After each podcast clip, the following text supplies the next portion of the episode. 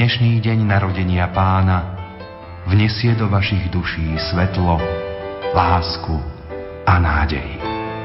To vám praje Rádio Lumen.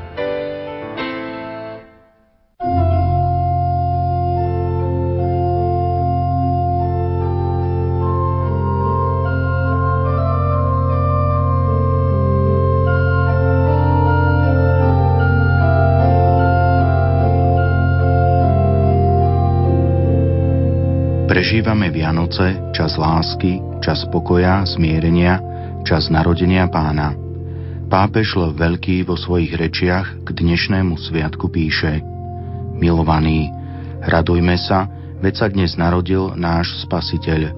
Smútok nemá miesto pri zrode nového života a tento život odstránil strach zo smrti a vlieva do nás radosť z prislúbenej väčšnosti. Milí poslucháči, v nasledujúcich minútach vás pozývame vypočuť si rozhovor o tejto vianočnej radosti s emeritným biskupom Monsignorom Dominikom Tótom. Príjemné chvíle pri rádiách vám želajú tvorcovia relácie hudobná redaktorka Diana Rauchová, technik Marek Rimovci a redaktor Ján Sabol.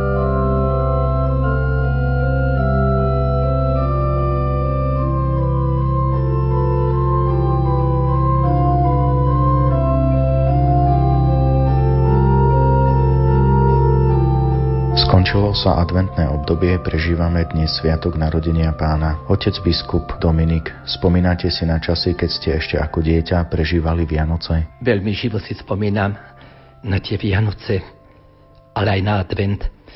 Na Vianoce, koľko radosti tam bolo, nadovšetko v rodinnom kruhu. A potom aj v celom tom spoločenstve, jak som vyrastal, pravda, krásne Vianoce v rodine, ale najkrajšie v kostole. Tak si spomínam zvlášť na polnočnú svetú omšu, ktorú tak živo mám pred sebou. Či už to bolo na kostolnom seku, to bola filiálka, alebo vo falskom kostole v Šuranoch. Načenie, spev, zbožnosť toho ľudu, to mi navždy zostalo v pamäti, že aká to bola krásna oslava narodenia pána. A na čo ste sa najviac tešili ako dieťa počas Vianoc? Zajist to bolo len toto, tá oslava narodenia pána v kostole. No ale potom, pravda, v našom rodinnom živote, Svetá večera a na to všetko. Počas toho prichádzali už skupiny, ktoré spievali, sa to nazývalo, idú spievať pod okná. Pri okne alebo pri dverách spievali mládežníci, ktorí sme pozývali potom dnu, obdarovávali sme ich alebo poponúkali. A zase aj my, ako chlapci, študenti, sme sa zobrali a tým nami sme išli takisto spievať. Toto bola náplň až do polnočnej svetej omši. No a potom pri tej polnočnej svetej omši, tam sa už prežívalo to ovzdušie, alebo s tou vierou prežívali sme oslavu z narodenia pánovho. Ešte keď sa vrátime k štedrému stolu, ako to u vás doma vyzeralo? Aké ste mali tradície, aké zvyky? Také mimoriadne zvyky u nás neboli. Ale to, čo patrí k tej štedrej večeri, alebo teda k tomu stolu, tak to bývalo takým spôsobom indiasta na Slovensku je to bohatšie, ale aj tam u nás boli tie pekné zvyky, ako pripraviť ten štedrovečerný stôl. V tých domoch, najmä kde boli tak rolníci, dávali aj veniec na stôl, do ktorého dávali potom pšenicu, zakrli to a to mal byť už ako taký symbol Ježiš Kristus, chlieb života, že je takto medzi nami. Stále sa táto myšlienka, jak v piesniach, tak potom aj v príhovoroch zdôrazňovala, že akoby na tento štedrý večer Ježiš Kristus bol s nami. Na niektorých miestach sa nechávalo aj voľné miesto pri stole, stoličkov alebo tanier, že príde Pán Ježiš medzi nás, aby aj pre ňo bolo teda tam miesto.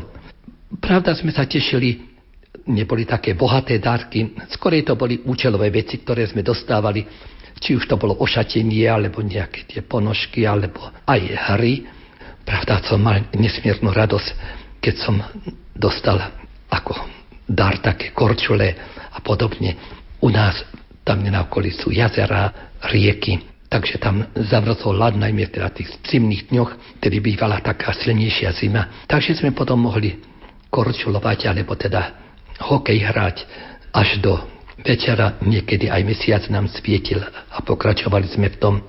Vrcholom teda všetkej vianočnej radosti bolo práve to stretnutie na polnočnej svetej omši.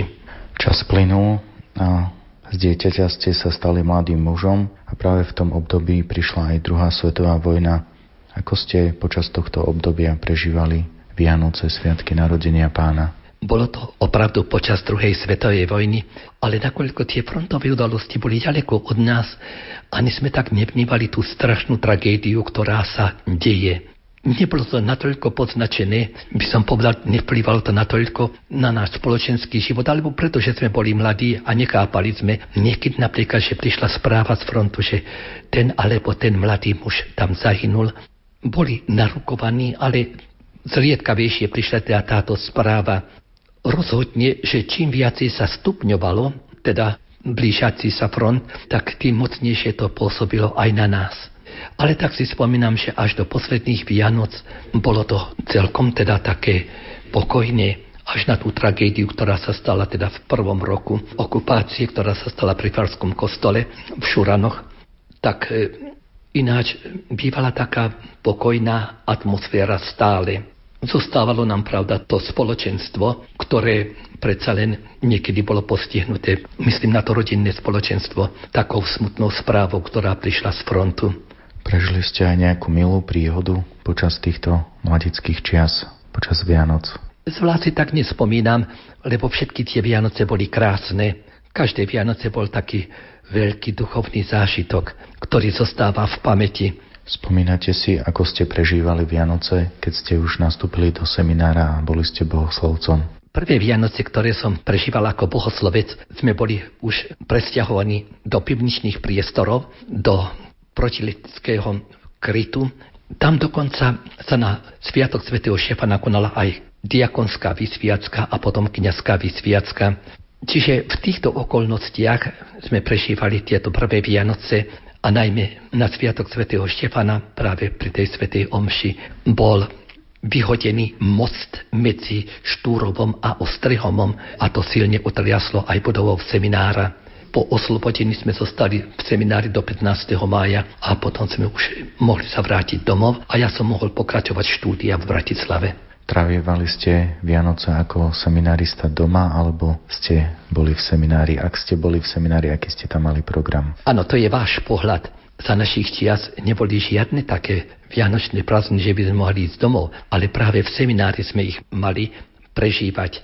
A zase krásne spomienky sú na to, ako sme my potom v seminári mali tú spoločnú štedrú večeru, potom tie spoločenské stretnutia, prípadne aj zábavné stretnutia s bohoslovcami navzájom. No a nakoniec potom to bola polnočná sveta omša s asistenciou a polnočná liturgia, recitovanie, ofícia. Toto všetko tak zostáva v pamäti. Len raz sme išli domov a to boli moje posledné Vianoce, keď vypukla taká chrípka, že museli nás poslať domov vzhľadom na ten chrípkový stav ale čo skoro sme sa potom mohli vrátiť domov do seminára.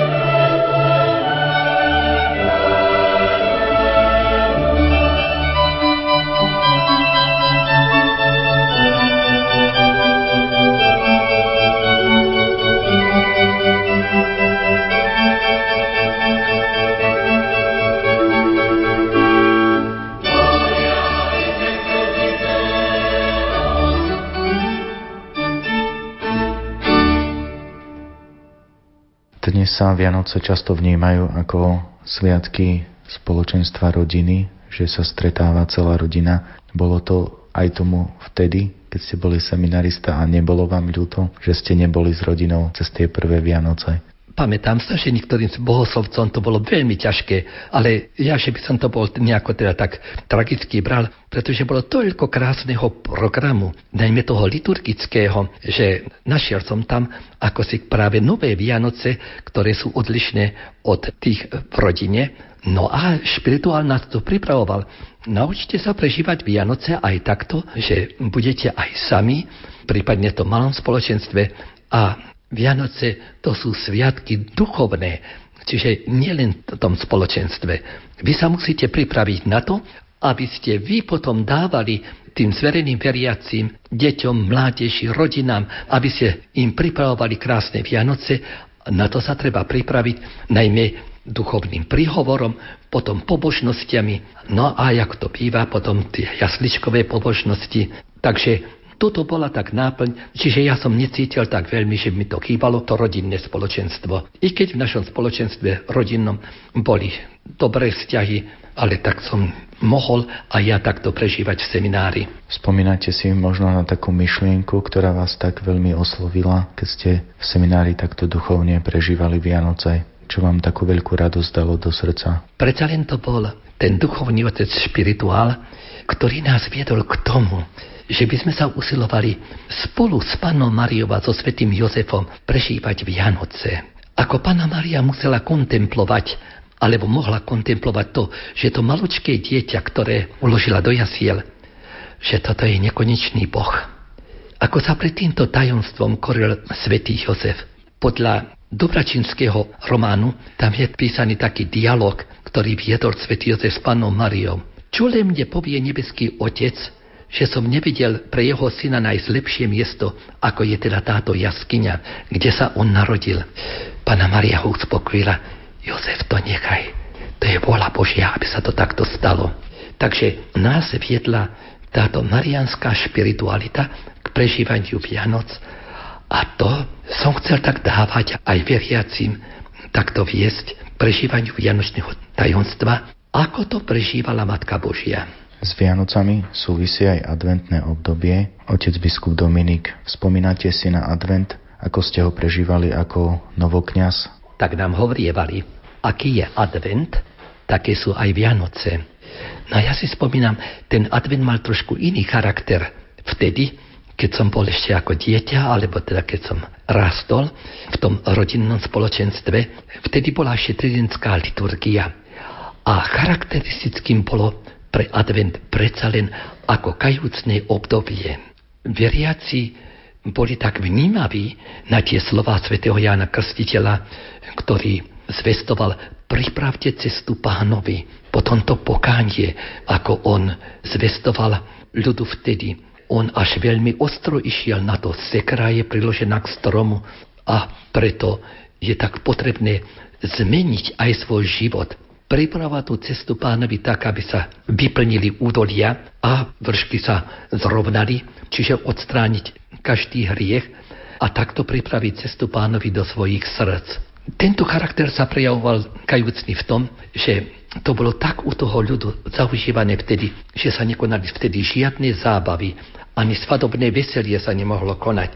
Bol to tzv. tempus clausum, uzavretý čas, keď predsa len ako si taká priorita bola to pokánie. Do tohto pokánia tak zasahuje aj list svätého Karola Boromejského, ktorého nazývajú živé tridentinum, čiže tak verne uskutočňoval rozhodnutia Tridentského koncilu, že ho mohli teda takto nazvať. V pasierskom liste sa obracia na kniazovi veriacich. Milovaní, toto obdobie je tak chýrne a slávnostné, že Duch Svety o ňom hovorí. Je to čas milosti, deň spásy, pokoja a zmierenia. Cirkev si praje, aby sme pochopili, že Ježiš Kristus ako prišiel prvý raz na svet, tak je ktorúkoľvek hodinu každom okamihu pripravený prísť k nám znova a skrze Ducha Svetého bývať v našej duši s celým bohatstvom, ak odstránime prekážky zo svojej strany. A toto je tá najväčšia úloha v advente, aby sme sa tak pripravili, že by sme cez Vianoci mohli prežívať znovu narodenie Ježiša Krista v našich srdciach. K tomu vedie to pokánie, ktoré ohlásil sám pán Ježiš. Čas sa už naplnil, kajajte sa a verte evanieliu. Nová evangelizácia dáva smernice, ako vrátiť do rodín ducha evanielia, ako tam prežívať Vianoce potom. Blahoslavený Jan Pavol II vo svojej knihe Stvoril ich ako muža a ženu hovorí o dôstojnosti rodiny. Každá rodina je dielo Božie, rodinu utvára Boh na svoju podobu a preto rodina nesie trojičný charakter. Dobrý, starostlivý otec prítomňuje dobrotu Otca Nebeského, obetáva matka zase lásku Ducha Svetého, pokým Ježiš sa stotožňuje s každým dieťaťom. Kto príjme dieťa v mojom mene, mňa príjima, ale príjma aj toho, kto mňa poslal Otca Nebeského. Podľa smerníc, otec rodiny je povinný vydať deťom svedectvo viery, aby deti videli Otca modliť sa, aby ich on príkladom viedol na svetú omšu a najviac ich presvedčil jeho dobrý príklad, keď miluje ich matku. Toto je naša úloha a cirkvi budúcnosti, aby rodina stala sa domácou cirkvom.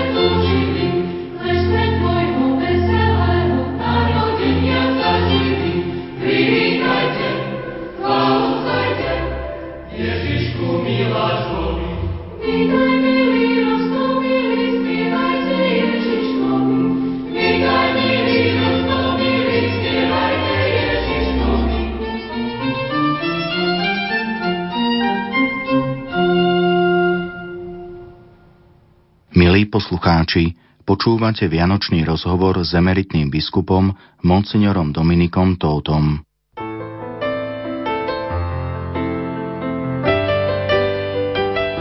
Nech dnešný deň narodenia pána vnesie do vašich duší svetlo, lásku a nádej. To vám praje Rádio Lumen.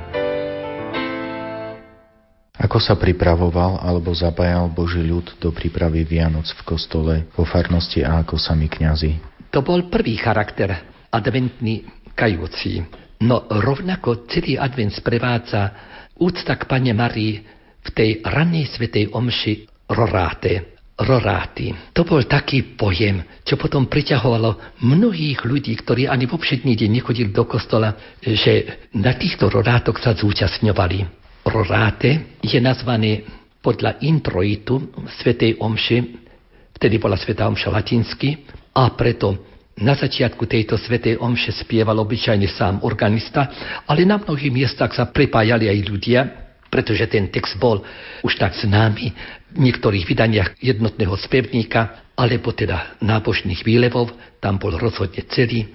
Roste nebesia a oblaky pršte spravodlivého, Otvor sa zem a vydaj spasiteľa. V tejto antifóne je tak vyjadrené celé to tajomstvo príchodu Mesiáša. On prichádza z neba, roste nebesia a zem sa má otvoriť a vydať spasiteľa. To je zase ľudská prírodzenosť Ježiša Krista, ktorá sa spája so slovom Božím a takto prichádza Mesiáš na svet. Tajomstvo tejto svetej omše konala sa ráno, ešte pred východom slnka, a Pana Maria je to rannou hviezdou, ktorá zvestuje, noc už ustupuje, všetky hviezdy sa tratia, zostáva len táto jedna hviezda a blízko je už slnko spravodlivosti.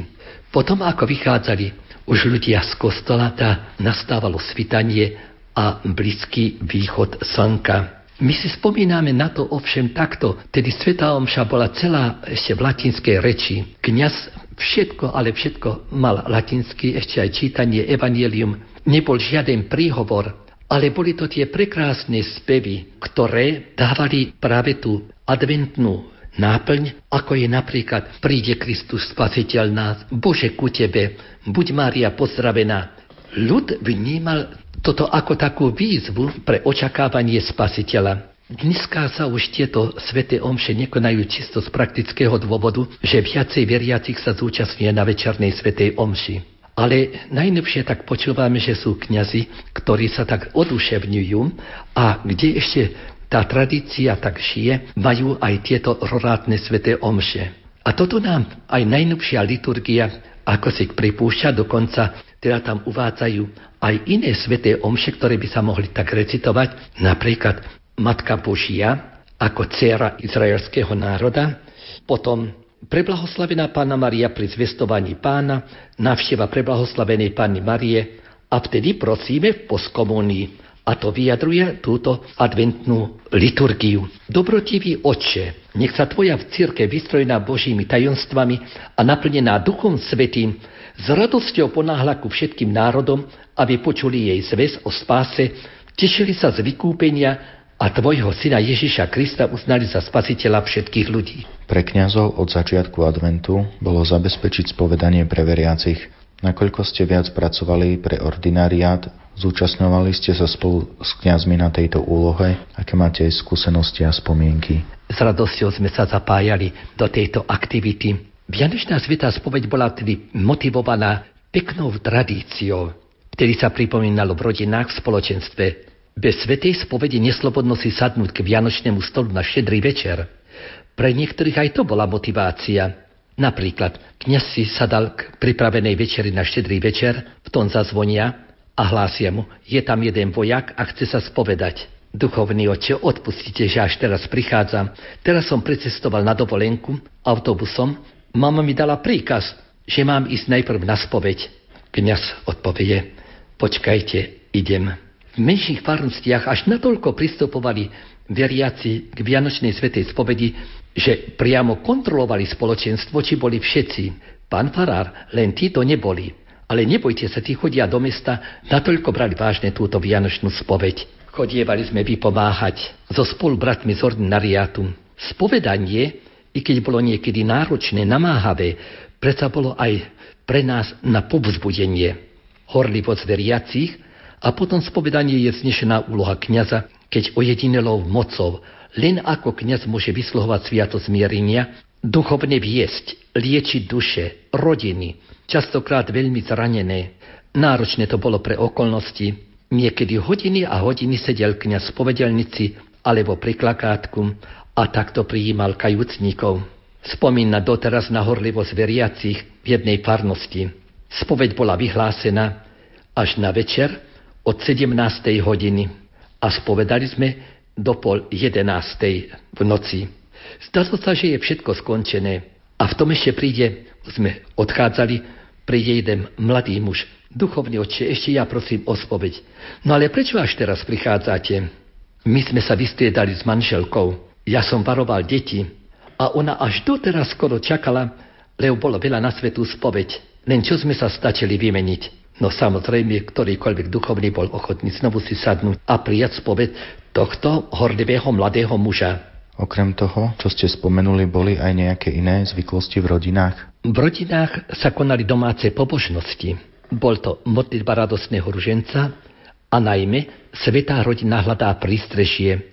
Do adventu spadali tieto významné sviatky, nepoškvrnené počatie, vtedy bolo aj pracovné voľno, potom spomienka svätého Mikuláša, svätej Lucie, spojené s peknými aj žartovnými scénami.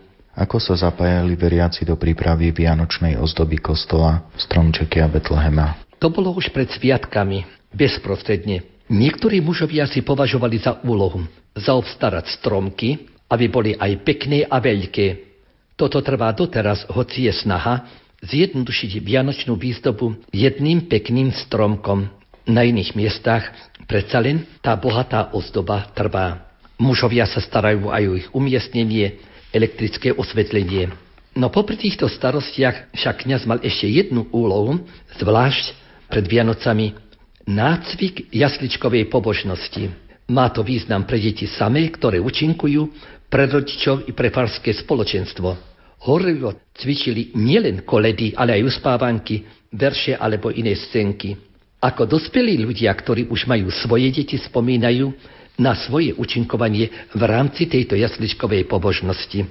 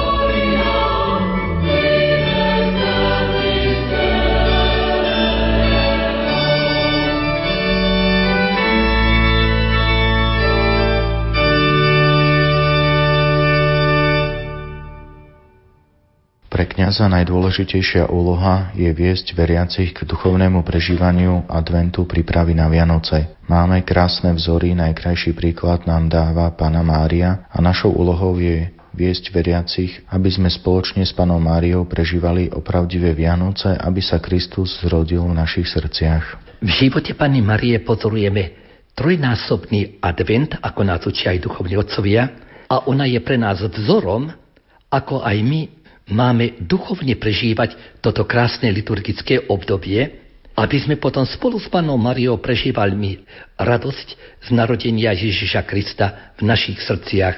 Prvý advent Panny Marie. Pana Maria zaiste veľa počula od rodičov, ako je už blízko čas, že príde očakávaný Mesiáš. O ňom počúvala aj v chráme a to ju viedlo, aby čítala prorokov.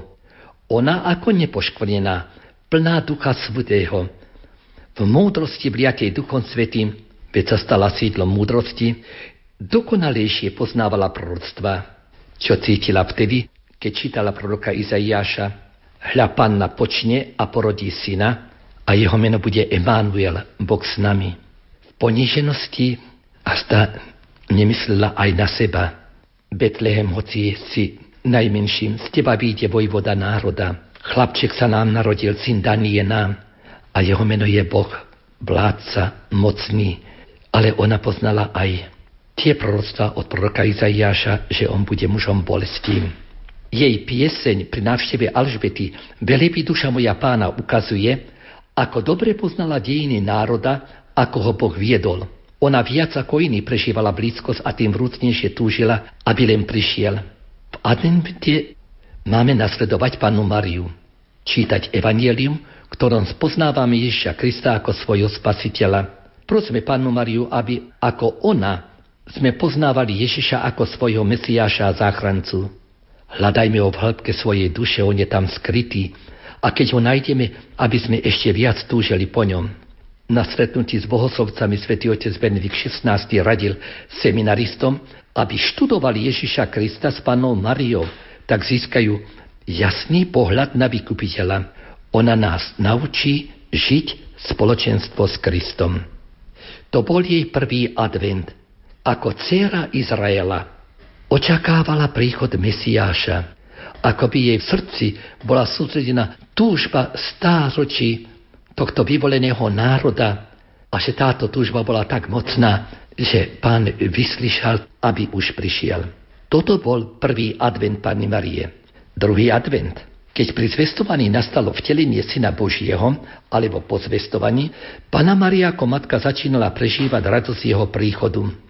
Velebí moja duša pána, to bol ustavičný chválospev Panny Marie. To bol taký krásny dialog, ktorý viedla Matka Božia so svojim dieťaťom, ktoré nosila pod srdcom, aby velebila ona v mene celého ľudstva, veď nik o tom nevedel. Neskôr svätý Jozef sa dozvedel. Nik nevedel o tomto, že už Syn Boží zostúpil na túto zem. Pana Maria aj nám dáva v tomto krásny príklad. Sviatosťou krstu zostupuje do našej duše Ježiš Kristus, Duch Svetý pripraví ten chrám pre Najsvetejšiu Trojicu. Potom pri svetom príjmaní ten istý Ježiš Kristus je v nás už v oslávenom stave. V Márii bol len v smrteľnom tele. V duchovnej radosti prežívajme každý príchod pánov do našej duše. Pristupujem spolu s pánom Mariou k tomuto veľkému tajomstvu. To je ten druhý advent. V našich dušiach sa má zrodiť Ježiš Kristus. Ako ho len privítať? Pri každej svetej omši, pri každom svetom príjmaní. Ako máme aj my spolu s pánom Mariou spievať Velebí moja duša pána. A tretí advent – keď Pána Maria po na nebo vstúpení čaká na stretnutie s Ježišom v nebi, aby s ním bola navždy. To sa stáva pri druhom príchode Ježiša Krista. U Pani Marie to bolo vtedy, keď zostúpil oslávený Kristus a oslávil telo Pani Marie a Mária aj s telom bola vzatá do neba, do spoločenstva Najsvetejšej Trojice. Pána Maria nás učí, aby sme sa aj my pripravovali na ten druhý príchod Kristov, ako nás Svetý Otec učí. Keď sa dokončí náš pozemský život, poprvýkrát sa stretneme s Ježišom Kristom ako so sudcom, ale aj spasiteľom. Preto sa máme pripraviť v duchu Panny Marie s veľkou túžbou a nadovšetko, ako ona vynikala čistotou srdca a veľkou láskou ku Kristovi. Kristus, sudca, náš spasiteľ, je teda našim záchrancom. A ako volali prví kresťania, ako to zaznamenáva kniha zjavenia, Maran Ata, príď, Pane Ježišu. Ako sa pripravovať Silván z Atosu, takto píše, keď sa modlím, celý svet sa stáva chrámom. Musí to byť vnútorná, krásna modlitba. Keď sa modlím, celý svet sa stáva krásnym. To je stav modlitby, ako nám zvestuje aj Svetý Otec. Modlíba ticha, ktorá sa stáva stavom modlitby. A toto je tá najkrajšia príprava na stretnutie s Ježišom Kristom. Z Dunajskej Lúžnej smerovali vaše kroky mimo pastoráciu. Čo vám dávalo silu zvládnuť toto obdobie, aj ako ste vtedy prežívali Vianoce? Nebral som to ako takú zvláštnu tragédiu, pretože mnohí kniazy predo mnou i potom oveľa viacej trpeli. Vedel som, že aj túto obetu treba priniesť. Ale bol to zase duchovný život. Predsa len tá každodenná svetá omša. I keď som bol sám, a vtedy sa dá viacej prežívať tak dôverne to spoločenstvo s Ježišom Kristom. To bol pramen takej duchovnej síly. Bolo potrebné skoro ráno stávať. Túto svetú omšu som celebroval. No a potom som išiel na autobus do zamestnania. No a v zamestnaní potom už som plnil tú úlohu, ktorú som mal ako skladník, bez nejakých zvláštnych emócií. Ale som sa potom usiloval, keď som prišiel zo zamestnania, ísť aj na večernú svetú omšu. Tento ešte nebolo, že by sa mohlo pristupovať aj druhýkrát svetému príjmaniu, ale viem, že každá takáto svetá omša bola pre mňa hlbokým zážitkom. Spomínam si aj na polnočnú svetú omšu, žiaľ to bolo spojené vonku, pravda, s tými delobuchmi, to tak rušilo to vianočné ticho, ale zase tí mladší ľudia to prežívali ako prejav radosti.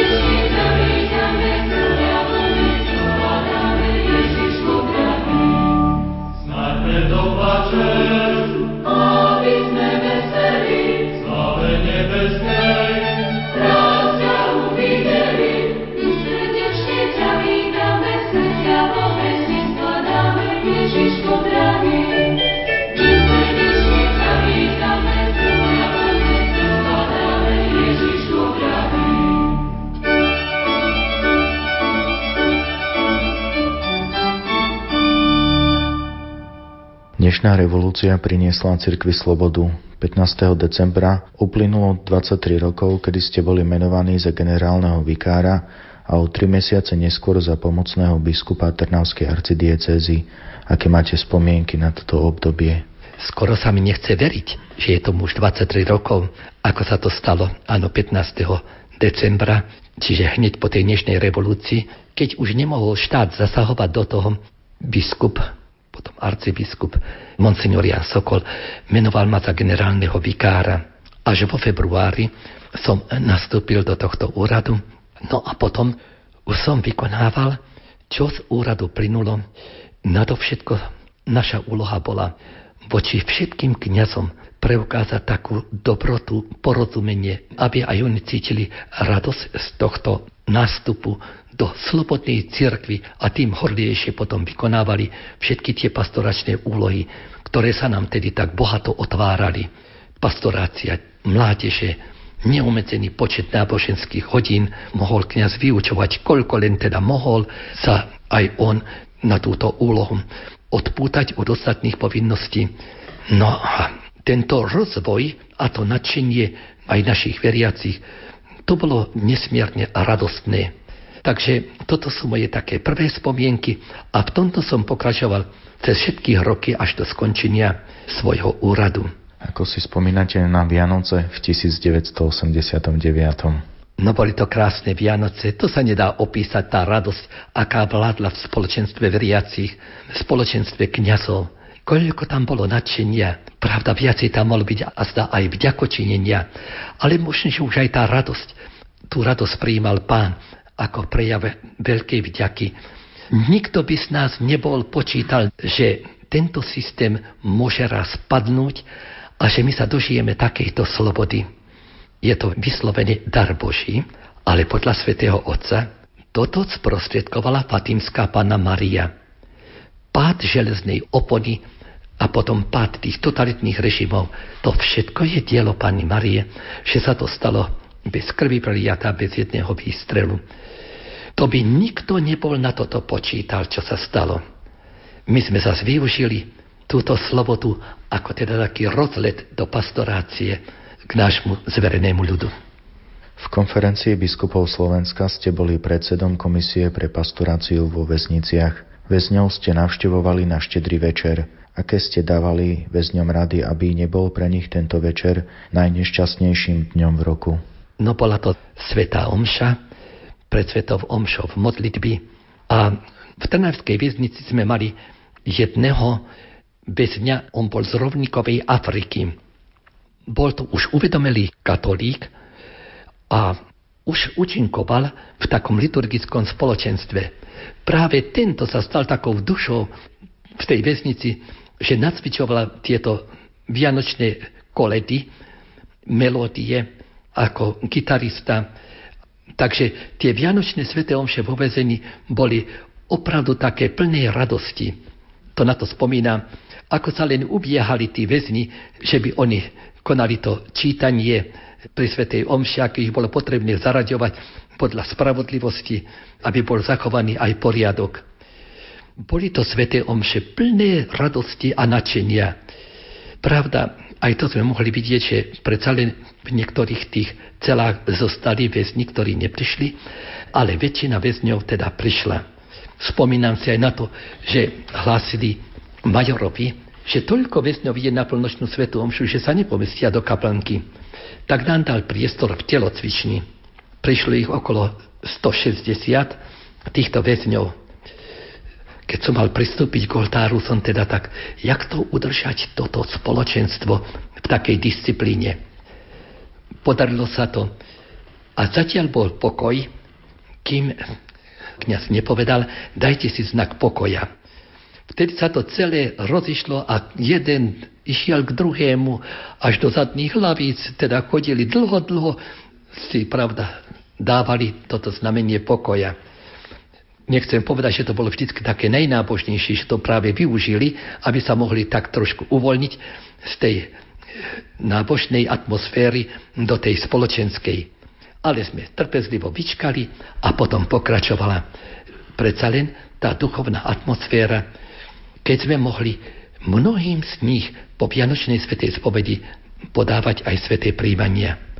To sa muselo, pravda, veľmi pripravovať, ktorí môžu ísť na svetú spoveď, ktorí sú teda pripravení, aby mohli dostať aj rozrešenie a tak pristúpiť aj k svetému príjmaniu.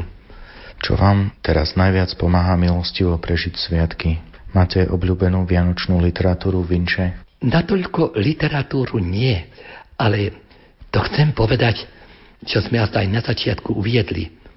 Aký advent, také Vianoce. Ak prežívame s Pannou Mariou advent, potom s Pannou Mariou budeme prežívať aj Vianoce. No tej vianočnej literatúry to je množstvo, či už je to poézia vianočná, alebo aj próza. Ale ja si tak spomínam na dielo Srdce Sahary je názov tej knihy. Je to vlastne tak životopis Karola Foucault, píše sa Foucaulde, ktorý opravdu sa stal srdcom Sahary. To je ten známy francúzsky dôstojník, ktorý narodil sa z katolíckej rodiny, píše o prvom svetom príjmaní, ale potom už bolo koniec všetkému, prestal chodiť do kostola, sa stal kadétom, čiže teda ašpirantom u armády, získať čo najvyššiu hodnosť, bol poslaný do Alžíra, aby tam robil mapy ako pre francúzskú kolóniu.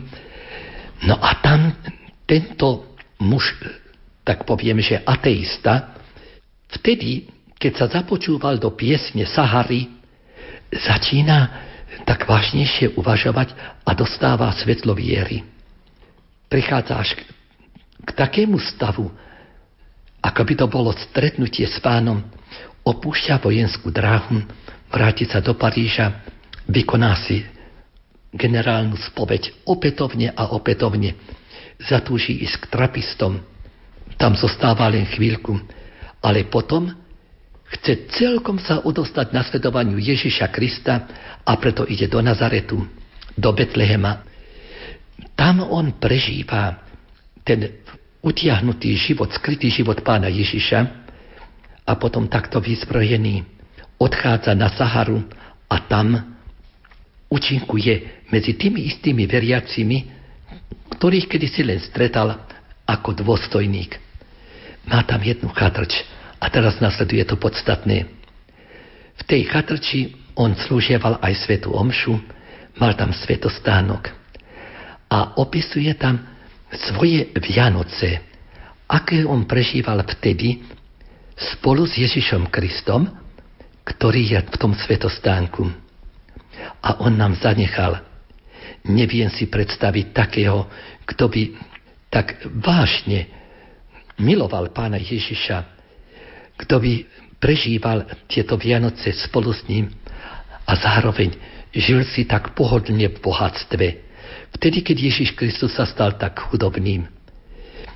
On tak ukazuje tú cestu, že človek musí vo svojich túžbách a vo svojich sklonoch nezriadených musí sa oslobodiť od tejto túžbe po bohatstve a skorej si voliť tú cestu takej skromnosti, ochudobnenia, aj keď to prichádza, aby to vedeli prijať práve v tom nasledovaní Ježiša Krista.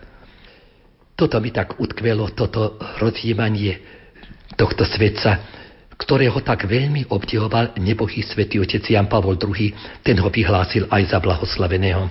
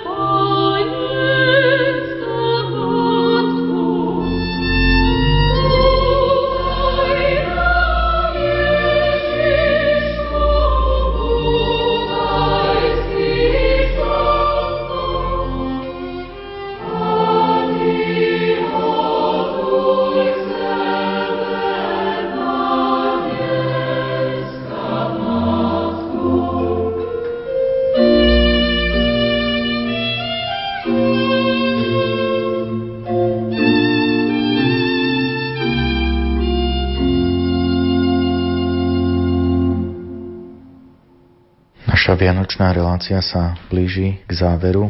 Otec biskup Dominik, čo by ste odporúčali robiť ľuďom počas týchto dlhých vianočných večerov?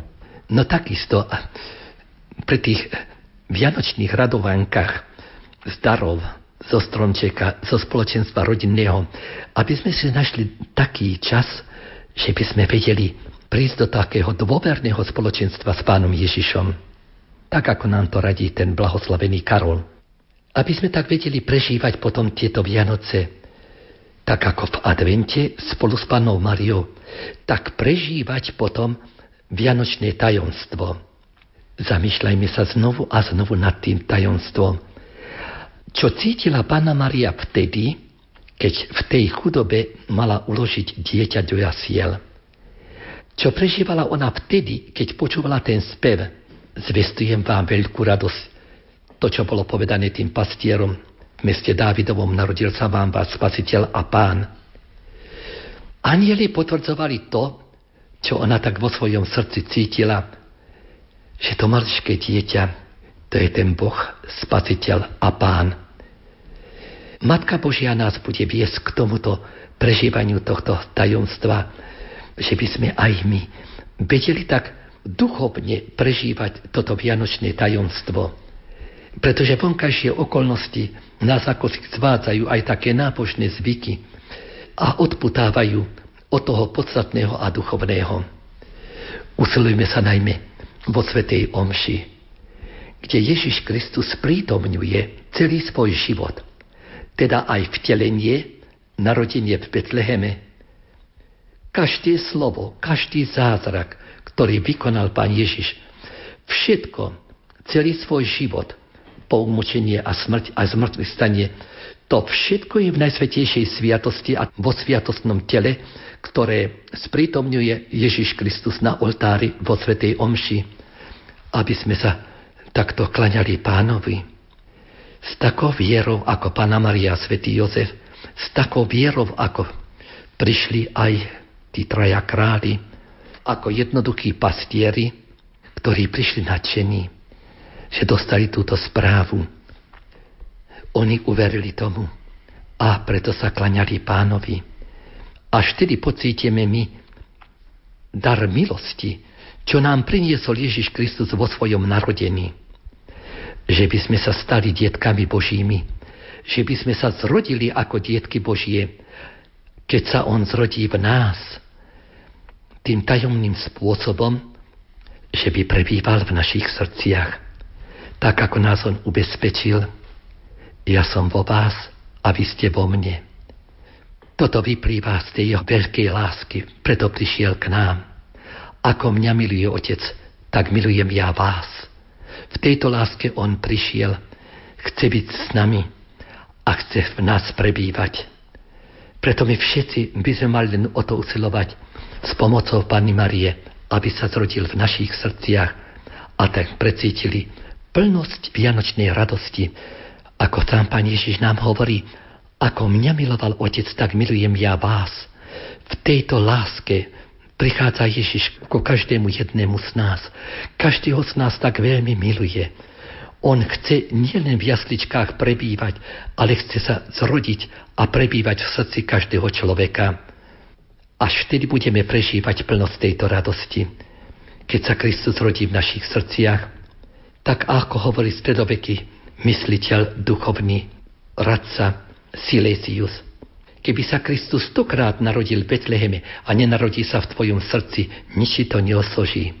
Ale až sa zrodí, až potom pochopíme, až potom budeme prežívať plnosť tej lásky, ako v nás miluje Pán a plnosť vianočnej radosti. Drahí poslucháči, drahí naši veriaci, celkom osobitne chcem vám dať požehnanie k prežívaniu týchto vianočných sviatkov, aby ste ich prežívali v duchovnej radosti, v pokoji i vo vašich rodinách. Aby tieto sviatky, aby boli tak trvalé po vašom živote.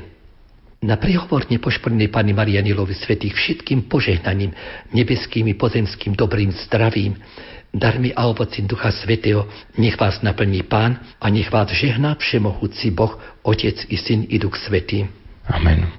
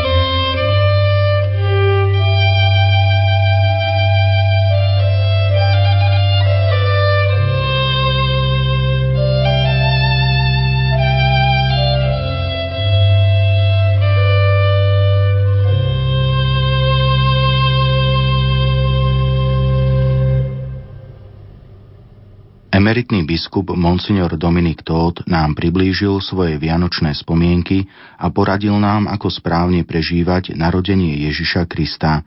Ak vás jeho slová potešili, povzbudili či prinútili zamyslieť sa nad tým, čo pre vás znamenajú Vianoce, v tomto prípade sme splnili svoj cieľ. Na Vianočnom rozhovore spolupracovali hudobná redaktorka Diana Rauchová, technik Marek Rimovci a redaktor Ján Sabol. Ďakujeme vám za pozornosť a rozlúčime sa Vianočnou koledou.